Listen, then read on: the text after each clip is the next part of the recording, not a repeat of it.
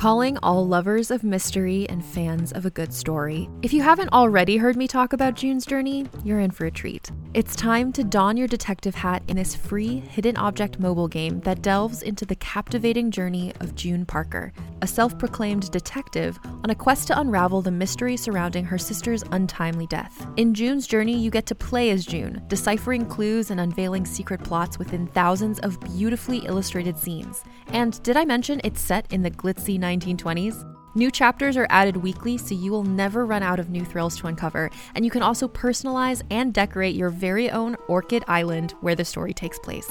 How sharp are your detective skills? Find out when you download June's Journey on your Android or iOS device, or play online via Facebook Games. Your detective journey awaits. Hey there, it's Rachel Ballinger, and I am thrilled to invite you to Rachel Uncensored, my podcast where I get real with my friends and celebrity guests, where we talk about all sorts of topics. From personal stories to hot button issues, we cover it all. New episodes drop every Wednesday, so make sure you tune in on Apple Podcasts, Spotify, or wherever you listen to podcasts. Trust me, you won't want to miss out on the fun and candid conversations we have here on Rachel Uncensored. Hi, I'm Keegan. And I'm Madigan. And you're listening to Your Angry Neighborhood Feminist. This is a podcast where we explore the world through our own personal feminist perspectives. Yes, it is. And it's time for another feminist fave. our faves. I enjoy it. so much. It's a good time. This week, I'm really excited for mine. I think you're really going to find it very interesting. I'm so excited. Oh, and you've already told me you're like I didn't know about this person, so I'm like I'm super excited. I excited. really didn't, and I'm I'm a little surprised. All right. Well, you always find those good ones where it's like, well, we should have known, you know? It's when I see anything like in anybody's Instagram story talking about somebody. That's how this one happened. Is somebody put it on their Instagram story, and I just went and saved it immediately to my you know Instagram. But I don't want to forget that I saved it. That's the problem. Yeah. Like sometimes I'm like, did I save something a while ago? I was looking through my notes, like feminist faves. Did I make a list at some point? And it's just, it's sometimes it's hard. It's getting harder as the years go on to It find is. these. It Yeah. really is getting more difficult. So if you have any suggestions, please let us know.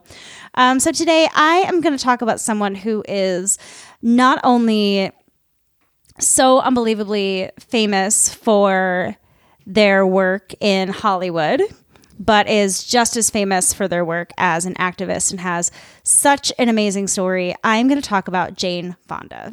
Oh, let's go! I- I can't believe we've not talked about her before. That's I know. very surprising. We've to me. talked about her in like news episodes and stuff because it was in 2018 when we started the show that she started doing the fire drill Fridays and things like that for climate change. Um, so we probably discussed her briefly in news episodes, but never really discussed her as a person. Earlier this year, I watched her documentary Jane in five parts, I think it's called, or Jane Fonda in, in five acts. That's what it is. I believe it's on HBO. If you haven't seen it and you're interested in this story, I highly recommend watching it because there's no way I can go into the amount of detail that they get into in that in that documentary in this story today. But I'm to at least give you the highlights of her life because it's truly unbelievably fascinating. So, Jane, middle name Seymour Fonda, which was named after her mother, Frances Ford Seymour, was born on December 12th, 1937. Her mother was a Canadian socialite, and her father, of course, was American actor, movie star Henry Fonda. And is it No Country for Old Men that he was known for? I didn't write it down. What's his. I don't think so. Uh, was he still alive when No Country for Old Men came out? No, probably not. It was from it no was idea. from before. I'm horrible. I don't remember. When Jane was young, her mother's mental health declined and she was sent to a mental institution. She unfortunately took her own life in a psychiatric hospital when Jane was only 12 years old, and her father lied to her about how her mother passed away and said that she died from a heart attack. But a year later, a classmate showed Jane a gossip magazine that divulged how her mother actually passed away, and that's how she found out. Yeah, I'm really not. Uh, I don't know. I'm not a parent, so I guess I can't really. But like you can say that you need to be honest. Like there's a way to be honest in a that's not brutal and that a child can understand and that can be sensitive. But that's something that, you know, I'm going to discuss a lot is that her father you know, was a brilliant actor and was great at conveying his emotions on screen.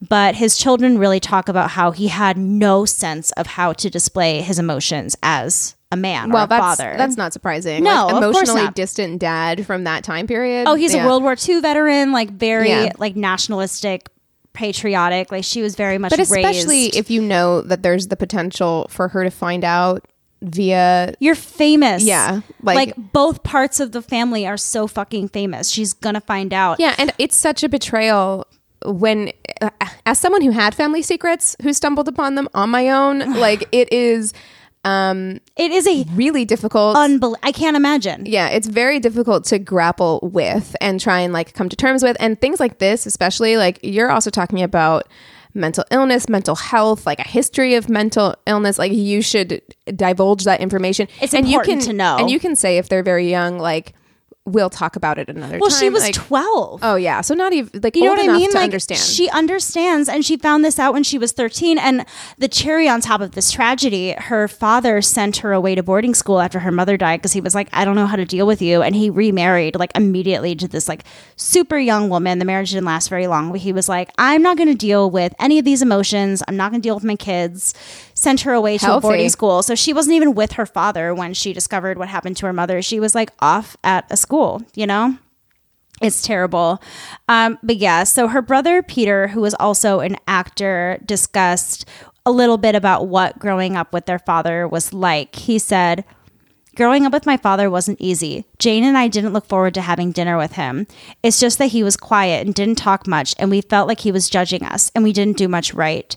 The dinner table was a scary place, which I want to point out. I thought that that line was so poignant saying that the dinner table was a scary place because I don't talk about it a lot throughout this story because it isn't a big storyline for her for the most part. But Jane Fonda has struggled with eating disorders since around the time that her mother passed away. She struggled with bulimia for most of her life. And something that I, you know, kind of practiced in therapy was kind of like going through what my dinner table experience was like as a child and things like that. So hearing, you know, the dinner table was a scary place and knowing her relationship to food, I think that that's really poignant that he said that. Like she didn't even say that, he said that. And I think that that does say something, at least to me, that seemed like it kind of was jumping out at me. Yeah, I mean, and also the dinner table is so. I don't know. I think it can carry so much for children. Yeah. Because you are in close, forced proximity with adults. And if you are not comfortable with those adults, it can feel like you are being surveyed. You're under the microscope. Yeah. Like, or you're just like for me it was like i just want to get i would eat so fast not finish my meal put it away it's like i just didn't it was uncomfortable i didn't Yeah. want to be in that situation you know so to me that really jumped out she began taking interest in acting uh, through her father, obviously. He took her to a play in like 1954 or something like that. I didn't write it down, but she got really into acting. She went to Paris just to kind of like be inspired because she's a young, privileged white girl. Right, and she's exactly. Like, how nice to just be like, you know what? I need to be inspired. I'm going to go take off to Paris I'm going to for go to Paris months. for like, six months and learn about art and all this kind of stuff. And when she got back from Paris, she met the legendary acting teacher Lee Strasberg, which Mm. Keegan and I know all about. Um, he was also he's Marilyn Monroe's acting teacher. He was Strasberg, right? Probably. Um, I mean, he, le- absolute legend. They started the Actors Studio, big deal. So they met in 1958, and she took a class of his, and he, I guess, just kind of looked at her and told her for the first time ever that she really had true talent in something, and she really felt like she had found her calling. You know her first acting roles were in theater, and by the early 60s, she was averaging about two movies per year for the rest of the decade. So her career really picked up very, very Yeah, fast. helps. Couple things. I mean, she is very Her last name is Fonda. Her last name is Fonda, and she's stunning. I mean, she had a lot going for Yeah. her. A lot going for her. She did some modeling before acting too. I mean, she is Not like to diminish her talent, because she is. I think she is a, a talented actress. Like, such a talented actress, like for real. So the fact I think that it would almost be easier to like diminish her because of her looks to forget how talented she is, you know? Yeah. Like but she truly and and her nepotism, you know what I mean? Yeah, but yeah. She truly is so talented. She met the French filmmaker Roger Vadim in 1963, and the two dated for three years before getting married in 1965. In 1968, she was cast in Vadim's film Barbarella. And now, mm-hmm. this is a very memorable scene in the documentary that I mentioned because she was like traumatized by this movie. Mm-hmm. Even though she was doing this film with her husband, she Well, she's a sex object in the movie, basically. yeah, in the first like four minutes of the opening title sequence, she's just naked, lying down, and the camera's just kind of like spinning around her. And she was so nervous about this scene that she ended up just like chugging vodka and getting wasted. And they shot the scene, and it was like the end of the night, and a bat flew through and like ruined it. So they were like, "All right, reshoot the next day." oh, awful. And so the one that's in the movie she's completely hungover during that take and like feeling horrible. So she was like that movie was just not great. I mean from her telling it really seemed like her husband wasn't very supportive of her having a hard time with that either. So it didn't sound like the best experience but it like because she was such a sex symbol in that movie like it kind of created another level of like star power for her a little bit at that time. Yeah. She also became pregnant that year in 1968, super, super busy. And the couple decided to have their baby in France. While she was living in France, sitting around being pregnant, she began to absorb what was happening around her in the world, particularly what was going on with the war in Vietnam. And she talks about, you know, when you're pregnant, you're like a sponge and you're more empathetic. And you just like, she felt like her eyes were suddenly being open to everything, That's especially very being further true. away. Yeah, if you've ever had, I mean, neither one of us have, you know, been pregnant. But we've had pregnant friends. But we've had pregnant friends. And let me tell you, that is so true. I mean, I have friends, my best friend Amy still doesn't watch or read. And she used to like watch and absorb like true crime and stuff like that. She can't do it. Like her, Yeah. and, like there's just like a button that got switched in her during pregnancy where she's just like, no, I break down now. I can't do it. The Yeah. empathy is too high. Yeah, exactly. And so she was reading about just world affairs and was like, I can't be in France. I have to be back in the States and I have to do something. And her life drastically changed after this. Like the Jane Fonda that was known completely changed. She got home, cut her blonde hair, dyed it brunette, got bangs. Her whole look completely changed and her whole attitude changed along with it as well. After their daughter Vanessa was born, they returned to the States. She quickly befriended members of the Black Panther Party and began participating in civil rights protests and holding fundraisers in her home. She befriended the big players, including Angela Davis, who she would one day visit in prison. She also supported the release of Huey Newton. She called the Black Panthers our revolutionary vanguard. We must support them with love, money, propaganda, and risk. Jane has been outspoken about her privilege since the 60s. In 2018, she put it into words, stating, Because we're white, we have had privilege. Even the poorest of us have had privilege, and we need to recognize that. And we have to understand what it is that keeps racism in place the policies, redlining, banking policies, mortgage policies, all of the things that are really making it very, very difficult for Black people to lift themselves up. The policies have to be changed, and then white people have to understand the history that has led to this, and we have to try to change within ourselves. Yeah, you know, I know that there's a lot of criticism. I know that there's a lot of criticism of Jane Fonda because of her privilege, and I Yeah. think that that's an important thing to not forget. And Well, she and criticizes out. herself but about it. and you know, she's a human being. Like, not every step that she's made has been perfect. Like, she's definitely made mistakes throughout her journey as a human being existing on, on this planet and a feminist. You know, Yeah. but I do think that her willingness to try to pay attention to all those intersectional, interwoven issues, um, levels of oppression, which I do think she does her best. she like to dips try. her toes Yeah. in everything truly i mean it's so it's hard to truly tell a story about her life because it really is like one event after another of her like different things that she's getting involved in But It's that's wild. that's so human. Like Yeah. that's what we all do. And exactly we well and i think she the- just has such a bleeding heart for everybody Yeah. that it doesn't just stop with and one group We don't have the capacity to give 100% of our attention to every single problem. We of course we can care about multiple problems, multiple systems of oppression at once. Yeah. But we can't give 100% of ourselves to any to every single cause all Yeah. the time, right? So of course, uh, you know, she's learning things all the time and she's going to be really and passionate. I think she saw herself as like, like not like I'm an asset, but it's like, well, maybe something with my name and my wealth or She is an asset. can be there. Yeah, Yeah. like, but not, but not thinking to herself like having a big head, but just being like, if I can be of service in some way, I Yeah, want to yeah. do that. You know. So, because of her connection to the Black Panther Party, it was discovered in 2013 that she was one of about 1,600 Americans who had been monitored by NSA between 1967 and 1973. Mm-hmm. Yep. Jane helped form the FTA tour, which stands for Free the Army. They couldn't say fuck the army, so they said Free the Army. As a- Also, true. I mean, honestly, for Vietnam, yeah. free the army. Half those people don't want to be there. Hell yeah, yeah, exactly. Um, as a response to Bob Hope's USO tour, and Jane described this as political vaudeville. During this time, they interviewed soldiers along the West Coast waiting to be deployed and had frank interviews with them about how they felt about the war. This footage was eventually turned into a film in 1972 called Letters to Jane. Jane went to Hanoi in Vietnam in July of 1972 to witness the dike systems that American troops had destroyed. At the time, Americans were like, We didn't do this, like, this didn't happen. And she's like, Okay, well, I'm going to go over there and I want to see for myself what's going on. And she wanted to visit the prisoners of war, but also really wanted to see what was going on with the Vietnamese people as well.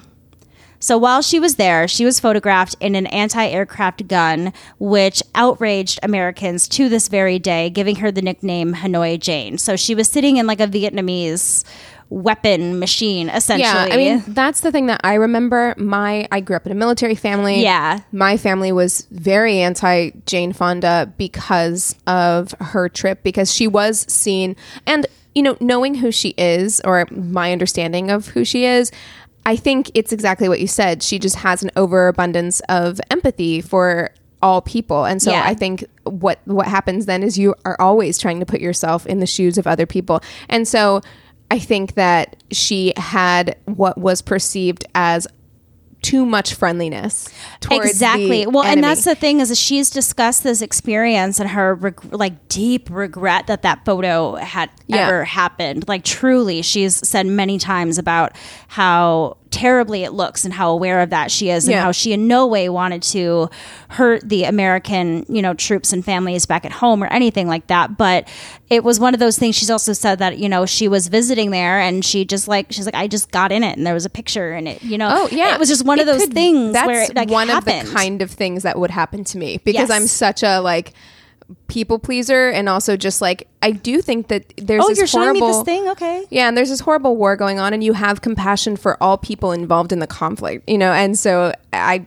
I that's something that I could totally make that misstep, and then it's like the photo seen around the world, you know. Yeah, exactly. And it really, really, really changed her reputation. I'm sure her father was pissed. Well, that's too bad. Sorry, Henry. Yeah, Henry Fonda kind of sucks. She was there for two weeks visiting prisoners of war and promised to bring messages home to their family.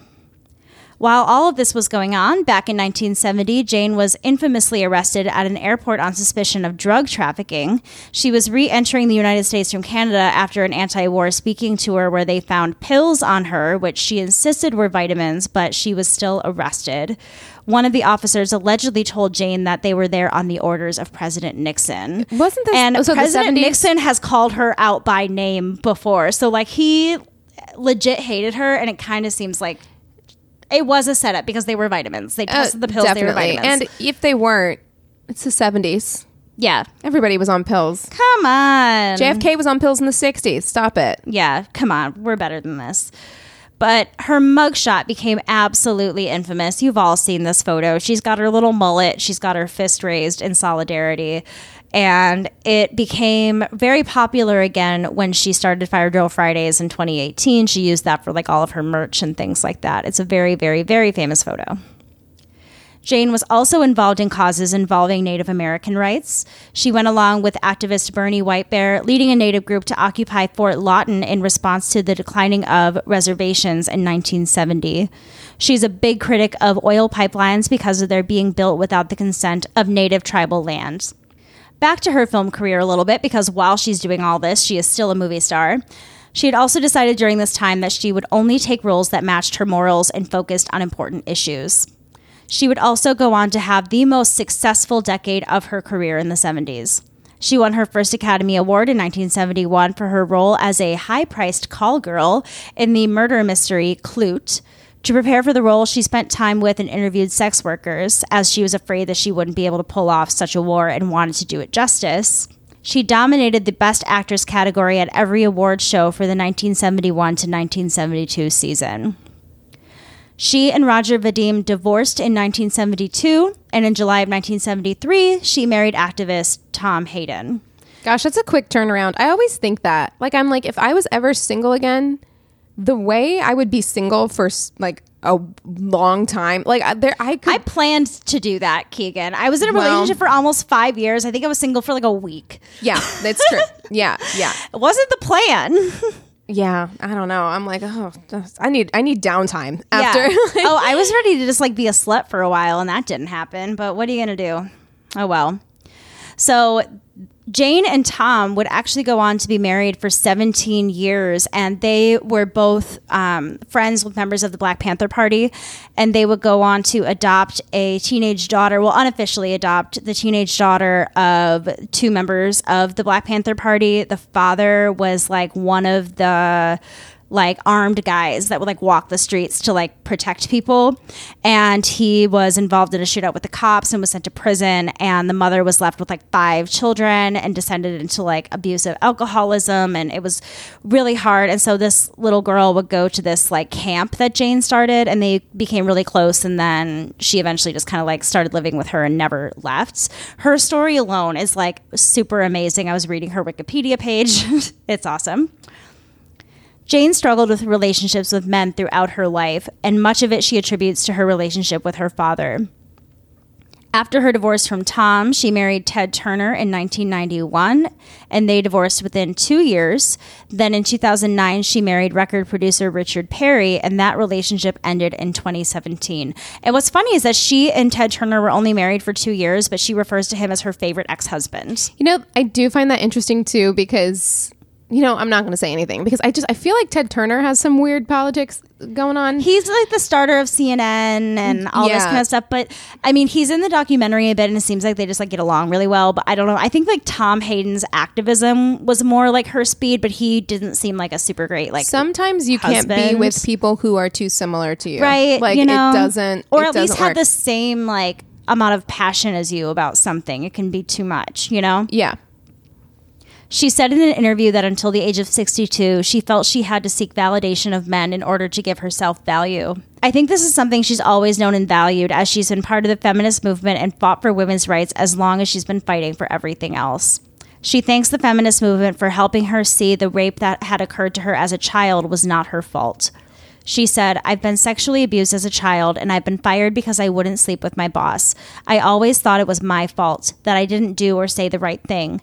I know young girls who've been raped and didn't even know it was rape. They think it must be because I said no the wrong way. She has also been very outspoken about violence against women and sees how the patriarchy is just as harmful for men. She says we need to help men understand why they are so threatened and change the way we view masculinity. In 1979, she attended the White Night riots, the response to the assassination of Harvey Milk.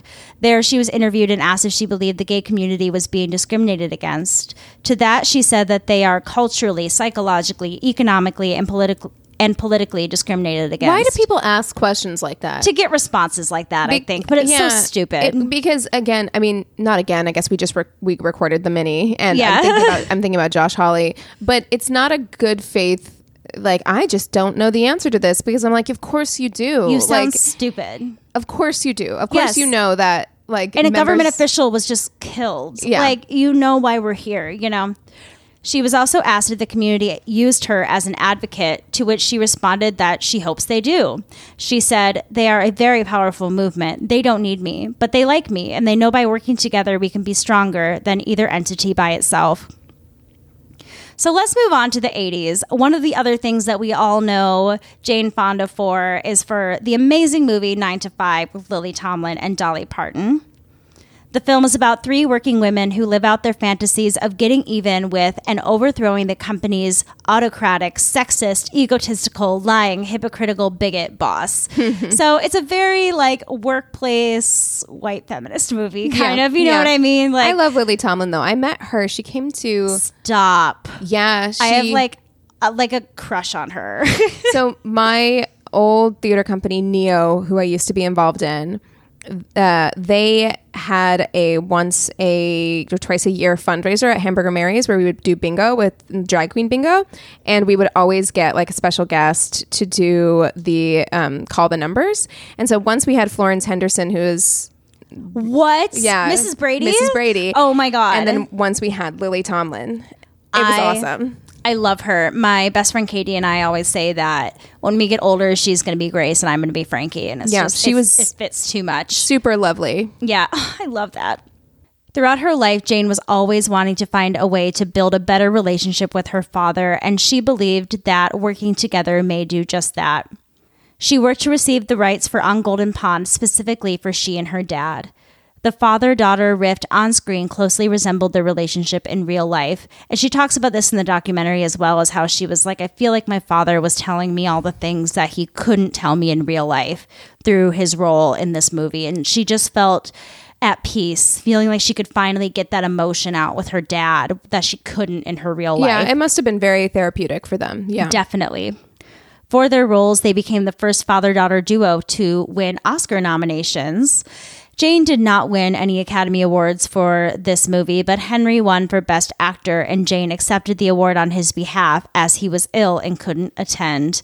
And he ended up passing away five months later. So it was really the timing and everything for Jane was. I love that for So her that she got to have that because Yeah. it should never the onus should never be on the child to repair a relationship like that. But it worked. She pursued it and it worked and I'm happy for her that she didn't have to you know, uh, that's what we, I would love to have something like that with my dad where it, it doesn't come to the end and it's still you know. Yeah, it's still up in the air and it, things feel undone. Yeah, it'd be know? nice to have closure. Yeah, I think about that a lot as well. She also discovered a new love in the 80s along with everyone else, and that love was aerobics. Oh my gosh, I really want to do. I, I was listening to something that um, Jamie Loftus, who's a podcaster, very uh, incredibly brilliant podcaster, but she did kind of ironically at first. She was just like working her way through all of the Jane Fonda aerobics tapes. And she's like, I'm in the best shape of my life. She's I like, those it. like really kick your ass. I kind of want to do it. I would love to. I believe, I don't know if my mom did Jane Fonda or if it was something very similar, but I used to work out with my mom when I was little and I would put on like a pair of tights or leggings and then wear my underwear over that. Yeah. So it would give it like the leotard look, you mm-hmm. know? Yeah, yeah.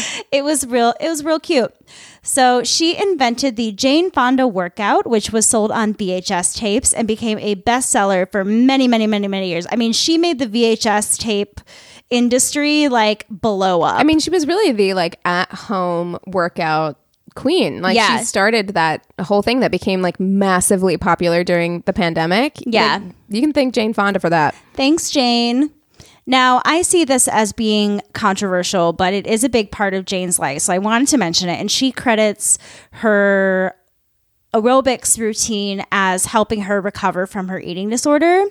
And she talks mm. about how it helped her, you know, feel like she had more control over her body and that it could change her perception of herself. And I think it's important to add that, but I also just like want to glaringly say that I disagree.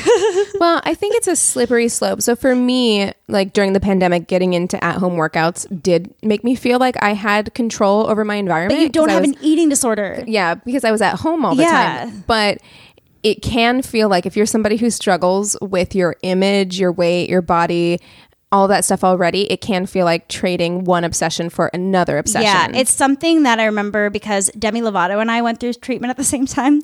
And I remember seeing her doing all these like workout videos and stuff and being like, why can't I do this? And like talking to my team about how it's like, I don't know what she's doing, but like I was under very regulated exercise because it is important to exercise. I had to build up my bone density again, get my muscle tone back, all these things. Like it's super important to get a proper amount of exercise, but you know, orthorexia is a thing. Yep, over yeah. exer- exercising is a thing. Yeah. She struggled with bulimia. I mean, over exercising can, in a way, almost be seen as similar to bulimia Well, in a way. yeah, It's it's another way to exercise rid bulimia, yourself of. Yeah. exactly. So, I don't necessarily agree with that being how she you know, found recovery in some way, but I'm glad that at least it was a way for her to feel I think it's important to to think about exercise as being a way to feel connected to your body. Yes. Oh, yeah. Especially for somebody who struggles with body image, eating disorders, issues with food.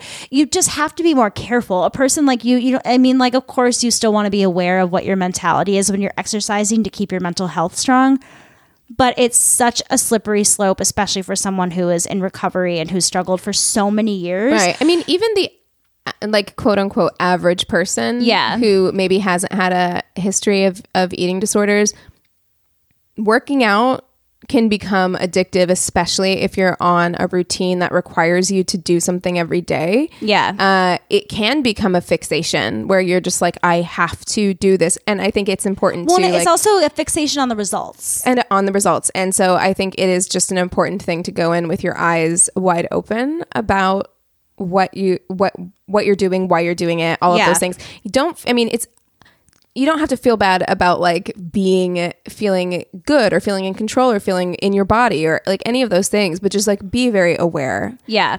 while you're doing it. And then it's like for a person with a healthy brain, listening to your body and being aware Yeah. of something that Oh, works. if you wanna rest, when you're rest. Not, yeah, but when you're not, you do. It is helpful to have somebody else there that's helping to guide you. So Yeah. just, I wasn't hearing a lot of like professional help stuff being thrown out there. So I, I Yeah, yeah. thought it was important to still mention it, but I did want to make Totally. that very important caveat there. So, of course, when the war on Iraq began, Jane once again went into activist mode and spoke out against it. She argued that the military campaign in Iraq would only turn the world further against the United States, making more terrorist attacks likely in the future. Nowadays, besides her role as Grace on Grace and Frankie, Jane has been best known for her role in environmental activism, particularly against climate change. She was arrested for three consecutive weeks in the month of October in 2019 while protesting climate change outside the U.S. Capitol. She was also arrested in the first week of November, making it her fourth consecutive arrest in four weeks. She explained her position in an op ed for the New York Times, and I have a couple quotes from that that I'm going to read. We must all face the harsh reality that our planet is rapidly approaching an irreversible tipping point, beyond which the unraveling of our ecosystems will be beyond our control.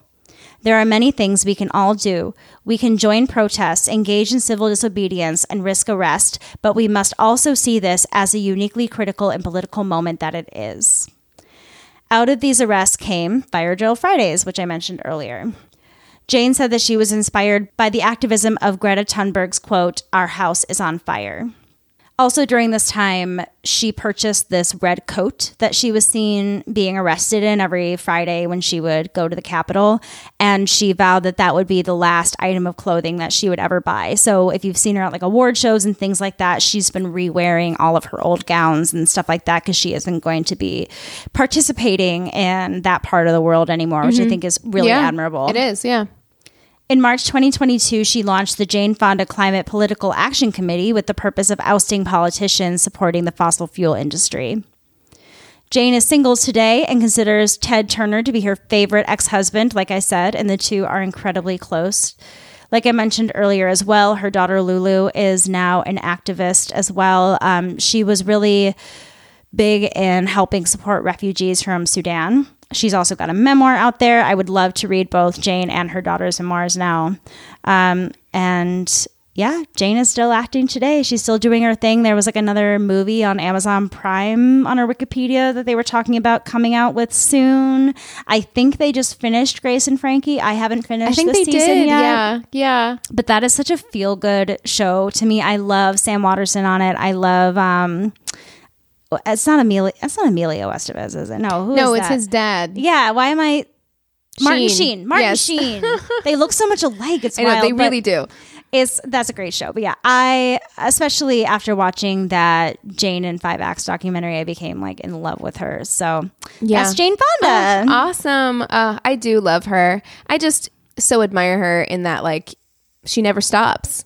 And I want to be like that. I just, you know, and I want She to just follow. literally cares about everything. and yeah, and- and you should exactly. Right, like all of it matters and all of it's important. The personal is political, all of it. And I That's think why, like- sometimes we lose sight of, especially with climate activism, we lose sight of how political that is, you Yeah. know, and how important that is because Certainly. our house is on fire and we should be talking about it all the time. And Yeah. I think it gets lost amongst like all the other terrible things that happen in our world every day. So I love that Jane has kind of taken that up as her new mantle as she's gotten older. That's she great. just gives all the fucks. Like that's all I want to be in life is to care about absolutely everyone. I mean, it was hard to even like write a timeline because she did so many things at once. Yeah. Like she was doing her anti-war activism and working with the Black Panthers at the same time and going to the White Night riots and like I was like, how do I write this down? and with the with her climate activism, something that I really love is that she's not doing it for her. Like she's in her seventies. Yeah. it's not like She's in her 80s now, I or in her eighties. Like she's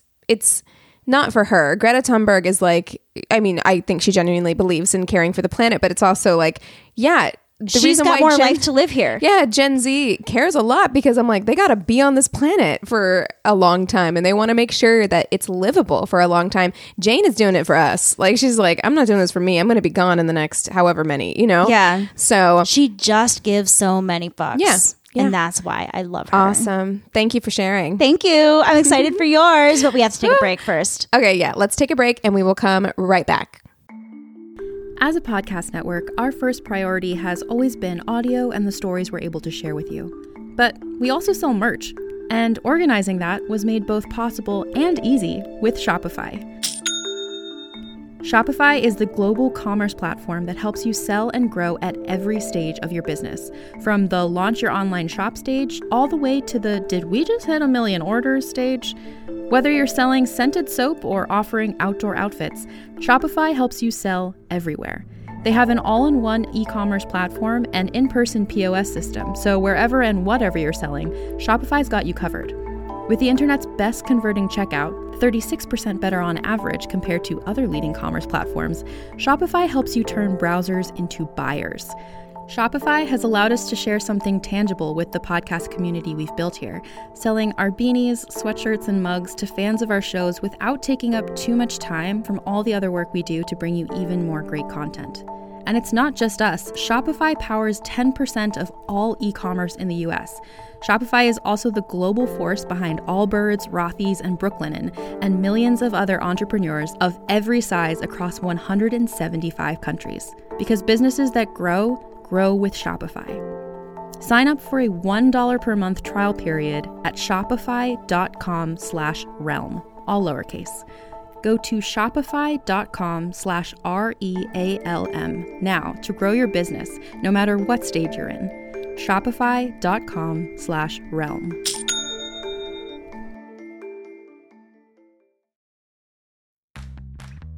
You can shop from anywhere doing pretty much anything. You might shop while working, eating, or even listening to this podcast. And however you shop, we all know and love the thrill of the hunt. But do you also know how to get the thrill of the best deals? Because Rakuten shoppers do. With Rakuten, they get the deals they love with the most savings and cash back. And you can get it too. Start getting cash back at your favorite stores like Sephora, Nike, and even Expedia if you're looking to get some travel in. And getting cash back doesn't mean you have to miss out on sales because those can just be stacked right on top. It's easy to use and based on a simple idea. Stores pay Rakuten for sending them shoppers, and Rakuten shares the money with you as cash back through PayPal or check. Download the free Rakuten app and never miss a deal. Or go to Rakuten.com to start getting the most bang for your buck. That's R A K U T E N.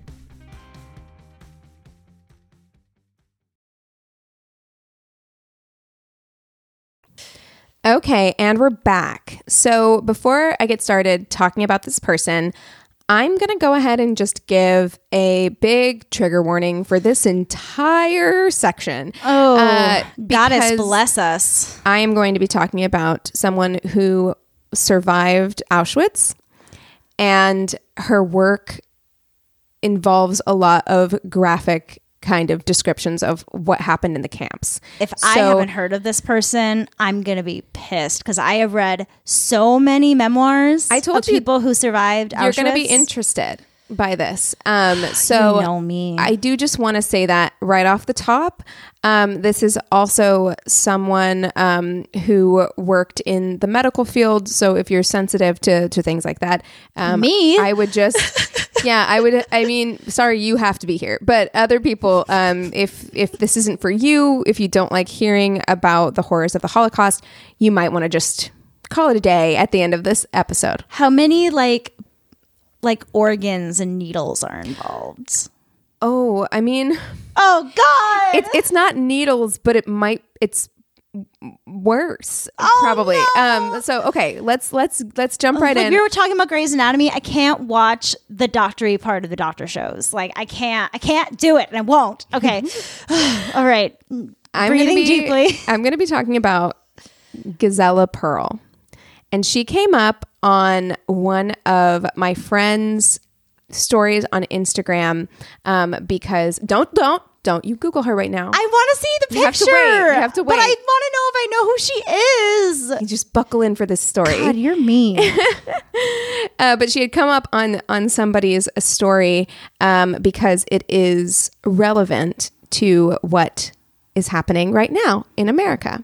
So she was Oh, born. God. She was born and grew up in Mera Merashaget, which is I had to spell that out phonetically. I was like, you killed that. Like you, you so nailed much. that pronunciation. Uh, which was then part of Hungary, but is now part of Romania. So it went through this. I, I spent a month in Romania, and when I went there, we went through Hungary. That whole area is kind of ambiguous, and because Yeah. of the wars that happened, the borders got real mushy. Like That and like you know Czechoslovakia got split up. Like that whole area is all like yeah. So it is part weird. of Romania now, but she is Hungarian.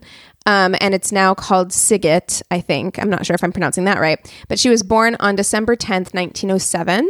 She shares her birthplace with future Nobel Peace Prize winner Elie Wiesel. yeah. Um, so and you just read his book. I mean, oh no, God. I didn't read his. His he wrote Night. I Oh. read um, Victor Viktor Frankl's. Frankel's book. Yes, yes, which is Man Search for both. Meaning so is so good.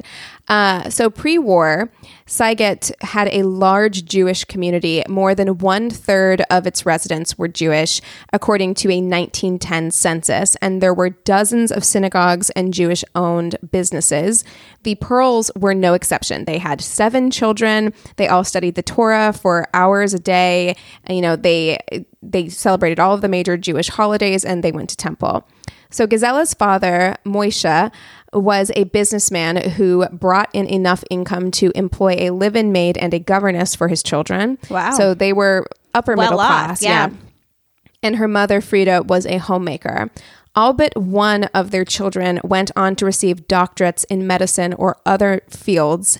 And Gisella showed a love for learning early on, learning many languages, including Hungarian, Romanian, German, French, and Yiddish. Wow. At the age of 16, she was the only woman and only Jewish person to graduate from her secondary school. Hungry for knowledge, she begged her father to allow her to attend medical school, and he was hesitant because he feared that going into medicine would cause his daughter to eventually abandon her faith and leave Judaism. So after months Why? of I don't know. I mean, I think that there's sometimes this fear with very religious people that science is going to Okay. um, interrupt their faith in some Yeah, way. it's just interesting because like so, there were so many doctors that came out of that family yeah, and I don't know? know where I don't know where she li- like was in the in the line of in the, lineup. siblings and so stuff. maybe she was early on and she opened the door for her. I mean, I was also kind of wondering if it was like a sexist thing. I think it is as well, like because she's a woman. I think is a you big can't part of possibly have two things going on for you at once, like your, you know, piety and your Yeah. career, Yeah, your and studies. It said that he was afraid in in the articles I read. It said that she, he was afraid she would abandon her Judaism, but I think that that was also like she would abandon her duties as a like a Jewish Wife wife, and mother. mother. Yeah. Yeah. Okay. Um, so after months of back and forth with her father, she eventually approached him with a prayer book and swore to him on the book that wherever life took her, whatever circumstance, she promised to remain a good and true Jew. And her father um, gave in, and years later, when she was paid by her first patient, she bought him a new prayer book with his name engraved on it to be like, I'm keeping my promise to you. How sweet. Yeah. Gisella attended medical school in Berlin and began working as a physician, but when the Nazis began rising to power in 1933, Jewish doctors began being stripped of their positions and purged from medical institutions. She then returned to her hometown and became a well known and trusted gynecologist and married a fellow doctor internist, Dr. Ephraim Kraus, with whom she had two children. Not long after their marriage, in March of 1944, Nazi Germany invaded Hungary, and Dr. Perl, her husband, her young son, her parents, and her extended family were all rounded up and sent to Auschwitz, where they were immediately separated. So, hmm. as soon as they got there, and her husband told her when they were being separated that I'll see you again in Jerusalem. That was their like promise to each other at the end. Oh. Dr. Perl also had a young daughter at the time whom she managed to hide with a non Jewish family before the Nazis came for her. Oh my gosh. Yeah. So now alone and imprisoned at the Hungarian women's camp in Auschwitz, the Nazis soon discovered that she had been a successful gynecologist and passed that information to the camp's chief physician, Now I know where this is going. Fuck Joseph Mengele. Mengele. Yeah. So for those of you who don't know, though I feel like his atrocities are fairly well known, Joseph Mengele was a sadistic doctor at Auschwitz who performed deadly experiments on prisoners. Infamously, he experimented on twins in the camp, often infecting one twin with a deadly disease, and injected blood from the infected twin into the healthy one. He once murdered 14 twins in one night by injecting their hearts with chloroform. This is the kind of thing It's that he would do. just, it's awful. There was a there's a book I read, and I can't remember if it was a historical fiction book that was like loosely based on someone's experiences or if it was a memoir. But it had a lot to do with someone who was a Jewish person that was that had like medical experience that had to be of witness and help with a lot of these really atrocious. Mm-hmm. Yeah. So as soon as he said that, I was like, oh, I didn't put the medical experience thing together right Yeah, away. I mean, and she she did it as well. Like she was forced to participate. Exactly. Yeah. She's Yeah. not like, yeah, let me help this sadistic fucking dirtbag. No, I mean that's one thing. If you do read Man Search for Meaning, I think his a lot of the criticism of that book that you'll find is that they think that he's too kind of like detached and cold about the way that he talks about life in the camp, but he's talking about it from a clinical point of view. Yeah. Um, that's the point of it. But when you read the first half of that book and his descriptions of what happened in the camp, you do completely understand that they were put in such an inhuman experience And that they had to do things Yes, at to survive. that would not be in their nature if they were in their regular lives. I mean, when you're put in situations that are so outside of your norm, you will do things that you morally might not Yes, do in other situations. judge And them on the same scale. Totally not and i mean especially i almost i just feel very bad i remember i think it was the same book that there was like a woman maybe it was a different book there's like a woman that ended up like helping protect her son by sleeping with a Nazi soldier. I Oh, mean, there are yes. so many of these Yeah, stories where like these women did not want to do this. These people didn't want to do this, but what other choice did they have? They were going to be killed either way. It kind of seemed like it's like, well, at least this way I can stay around a little bit longer. Yeah, and they can find ways to do good. Yeah. right? And that is absolutely what she did. Um, you know, I'm not going to go too in depth about the things that Mengele did. It wasn't just twins, though, although he had a real fixation with twins. He also had a real fixation with heterochromia, so like having two different colored eyes. Yeah. All of his experiments were done in an effort to create a master race, right? To like figure out how like things would work. So with the um, heterochromia, he would inject chemicals into the eye like while people were awake with needles to see if he could change the colors of eyes right Yeah. you know so things like that And, also just to see as much pain as he could. no I mean, he's, he was a it's- ugh. sadist he was absolutely i mean he i think continued to maintain that it was done in the interest of science but the truth is no person could do that I don't care how much you love science. No person No. could do that to another human being and be that detached to their pain and suffering unless you have a certain level of sadism going on. Yeah. Um, another group that Mengele was fixated on was pregnant women. So initially, Dr. Perl was sent to Dr. Mengele to work in the hospital, and she worked not only as a gynecologist but also as a general doctor, bandaging up wounds and setting broken bones. She was given paper that she used as bandages and one small knife that she sharpened with a stone, and those were the tools she had. They didn't give her; she wasn't allowed to keep her kit, obviously. So Yeah. every every surgery she did, everything she did had to be done with Can you imagine how dirty everything horrible, must have been? horrible, truly. Awful. Soon, Dr. Mengele began instructing her not to treat the pregnant women in the camp, but to instead report them to him. He told her that these women would be sent to a different camp where they would receive better care and nutrition. In the early days, women would run directly up to Mengele claiming to be pregnant in hopes of receiving better treatment. Soon, though, Dr. Perl began to realize what was really going on. So, these women were being taken to the research block where they were being used as guinea pigs. If they survived through pregnancy and delivered a child, often the child was experimented on. Yeah. One woman who managed, again, trigger warning, Yeah. one woman who managed to escape the gas chamber after being taken to Mengele while pregnant went on later to say that after she gave birth, her breasts were bound and her child was denied food in an experiment to see how long an infant could go without nutrition. Oh my God. Eventually, another doctor in the camp injected the baby with morphine to end its suffering. Pregnant women who were not experimented on were often beaten and thrown directly into the gas chamber or into the crematorium alive because they were unable to work and therefore useless. Horrified, Dr. Perl made a vow never again would there be a pregnant woman in Auschwitz. She's Yeah. like, Birth control. She's like, if they're here, they're not. Yeah. So uh, this is from a BBC article that I read that was so massively helpful. In their quest to create a master race, the Nazis explicitly singled Jewish women out as targets of extermination. Simultaneously, Aryan women were encouraged to bear as many children as possible. In most ghettos, it was forbidden for women to give birth on pain of death, says Beverley Chalmers, author of Birth, Sex, and Abuse Women's Voices Under Nazi Rule. In the camps, the danger was even more extreme. As Perl put it, the greatest crime in Auschwitz was to be pregnant.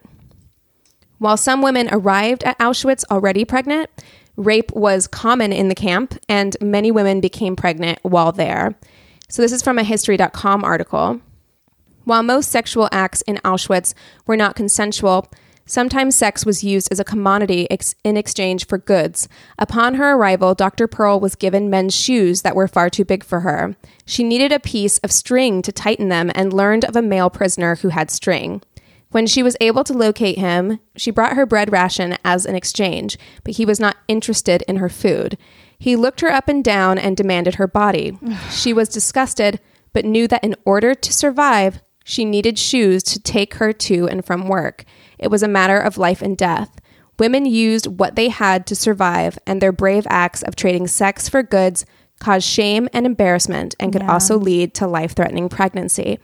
So, I say all that only to say that, like, yes, obviously, these women were being sexually abused and raped, but they were also forced in a position where they were having to sometimes make. I mean, I do. it's like a gun to your head situation. yeah, it's so- it's rape by coercion, Yeah. right? Like rape because of circumstance, Right. Where rape you're is rape is rape. You're not, you know, you're not clarifying any sort of different thing like that. But I think it is important to acknowledge what happened because that did happen a lot. Like I mentioned earlier, it was ways to keep people safe. It was a way to be fed. right? But It you still felt deep shame, even though it was something that you felt you had to do. especially as someone that was very religious and very pious and married and had kids. you know i can imagine in this day and age the things she must be saying to herself for making certain decisions And the indignity of feeling like you have to trade your body for a piece of string. right You know, like Yeah. that's it's it's horrifying and and of course also knowing that, you know, as she said, the greatest crime in Auschwitz was being pregnant. So you're also putting yourself in a position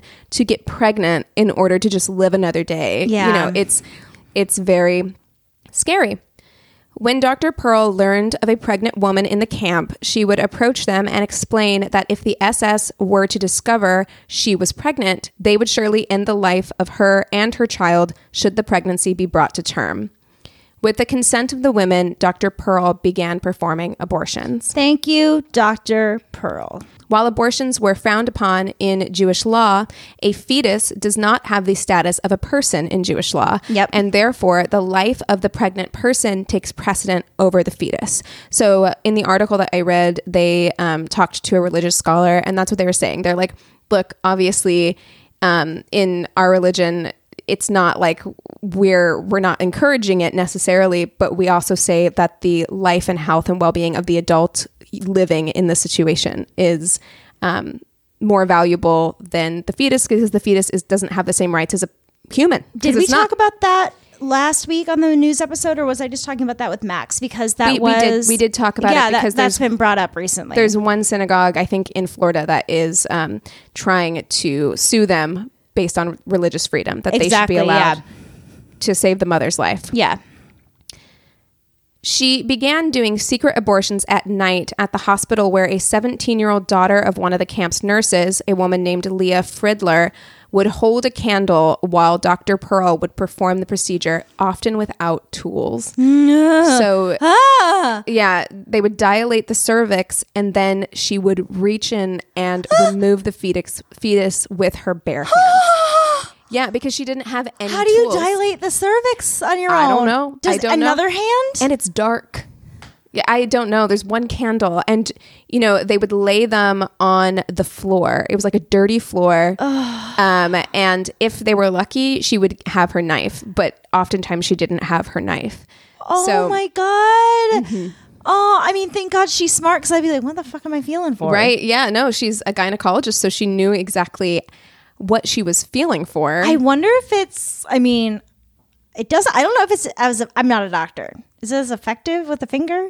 I don't know. I mean, better than nothing. I mean, and I feel like it would be safer because it's not a knife that could like stab you on the inside. I guess if you or- know what you're looking for. Yeah. Yeah. Yeah.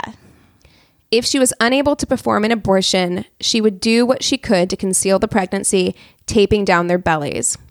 In the book she would later publish, I Was a Doctor at Auschwitz, that's the name of her memoir, she recalled a time when she helped a woman give birth. The infant lived two days before its cries drew attention from the other prisoners.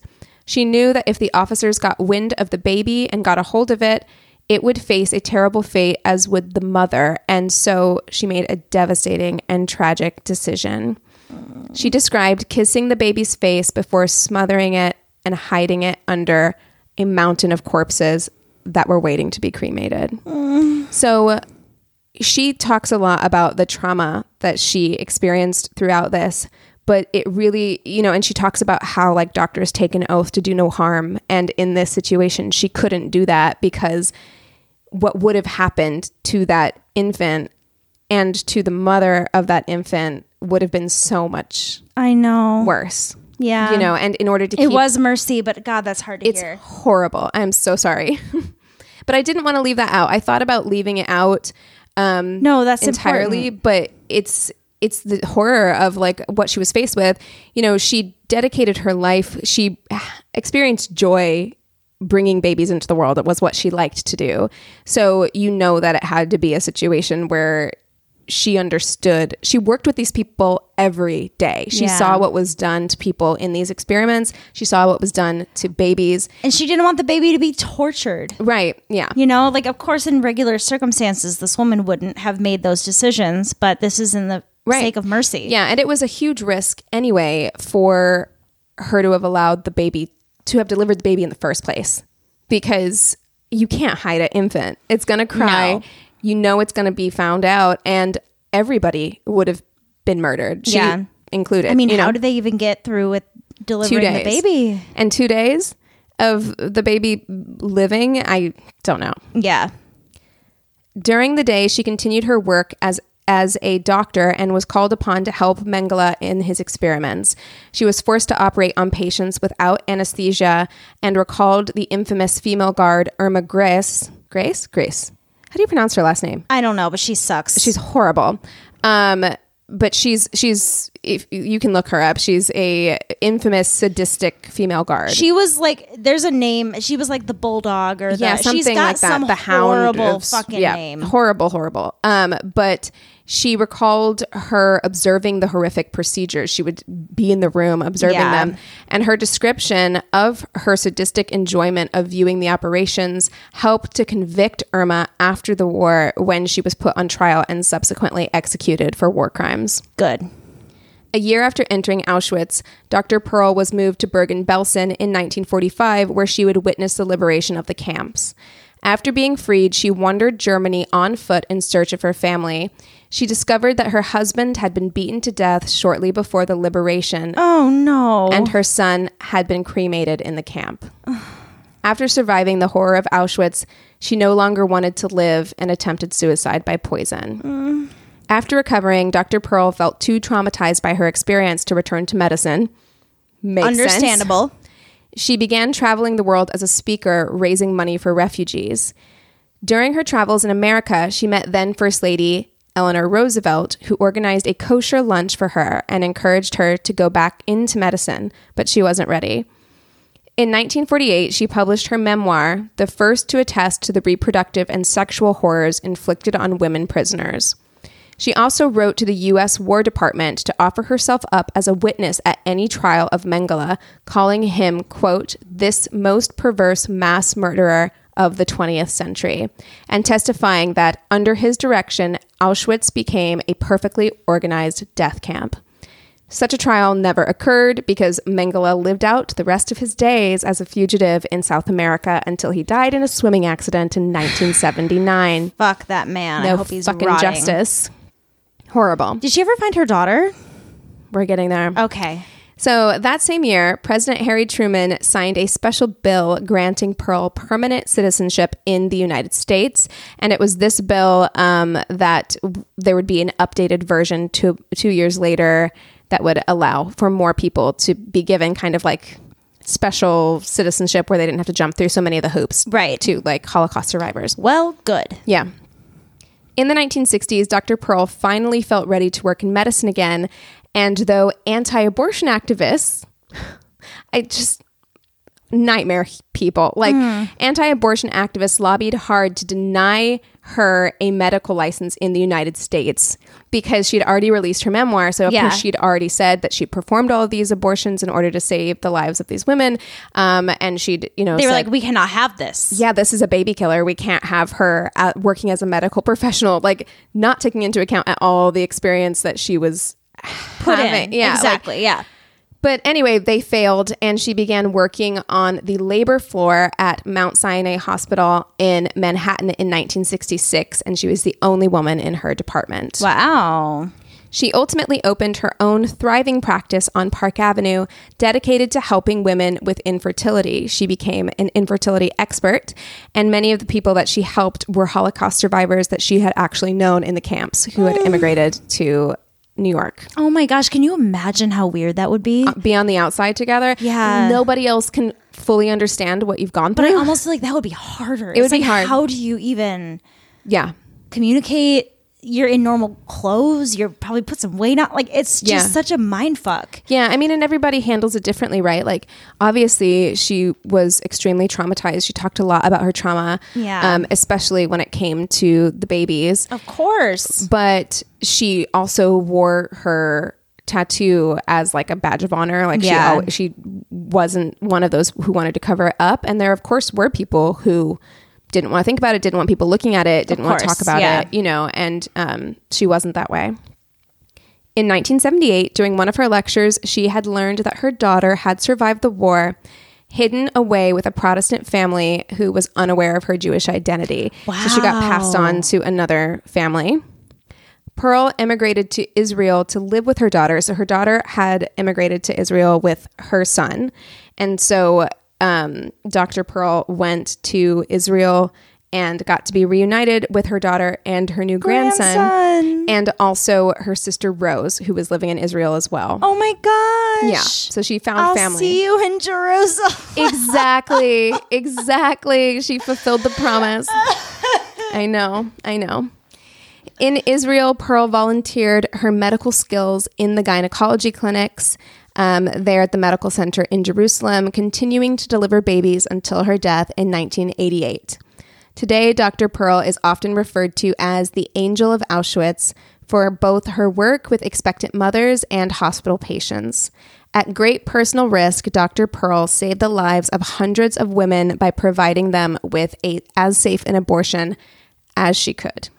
So she's Dr. Perl. a true hero. A true legend. Oh my Yeah. goodness. So I did look, I did Google image. That's okay. I just wanted to get out. I didn't want you to like. I, didn't want to spoil. Uh, No, no, by all means, by all means. I do recognize the photo, have not heard of the book. I am definitely going to be adding that to my want to read list. Yeah, I do think because she, uh, in some of the articles I read, you know, there are some of her descriptions of the camps, and obviously, just from what I've said in this story, it is pretty graphic, pretty harrowing. I, I feel It's- really weird saying it, but I've, I've read a lot of it. Yeah. And I feel like, not that I'm desent- desensitized, it still makes me cry every time I read it, but I feel like I almost know what's coming. Oh, yeah. Like Yeah, when you were saying that, it's like I, I know what, what I'm getting into. Yes. And I find the stories of resilience to be, at the end of the day, the thing that like I get out of it. Yeah. You know, it's, it's the fascinating horrors.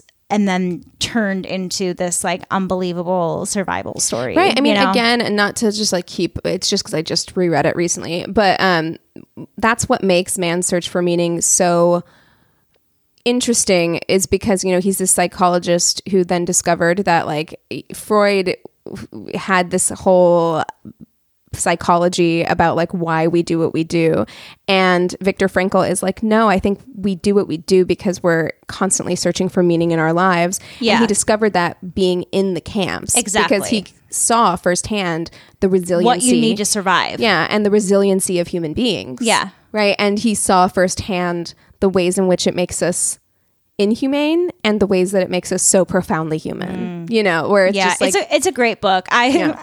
I was telling Keegan, I was like, yeah, my therapist in my second treatment center told me to read it. If that says anything about it, they were like, let's give you the will to live.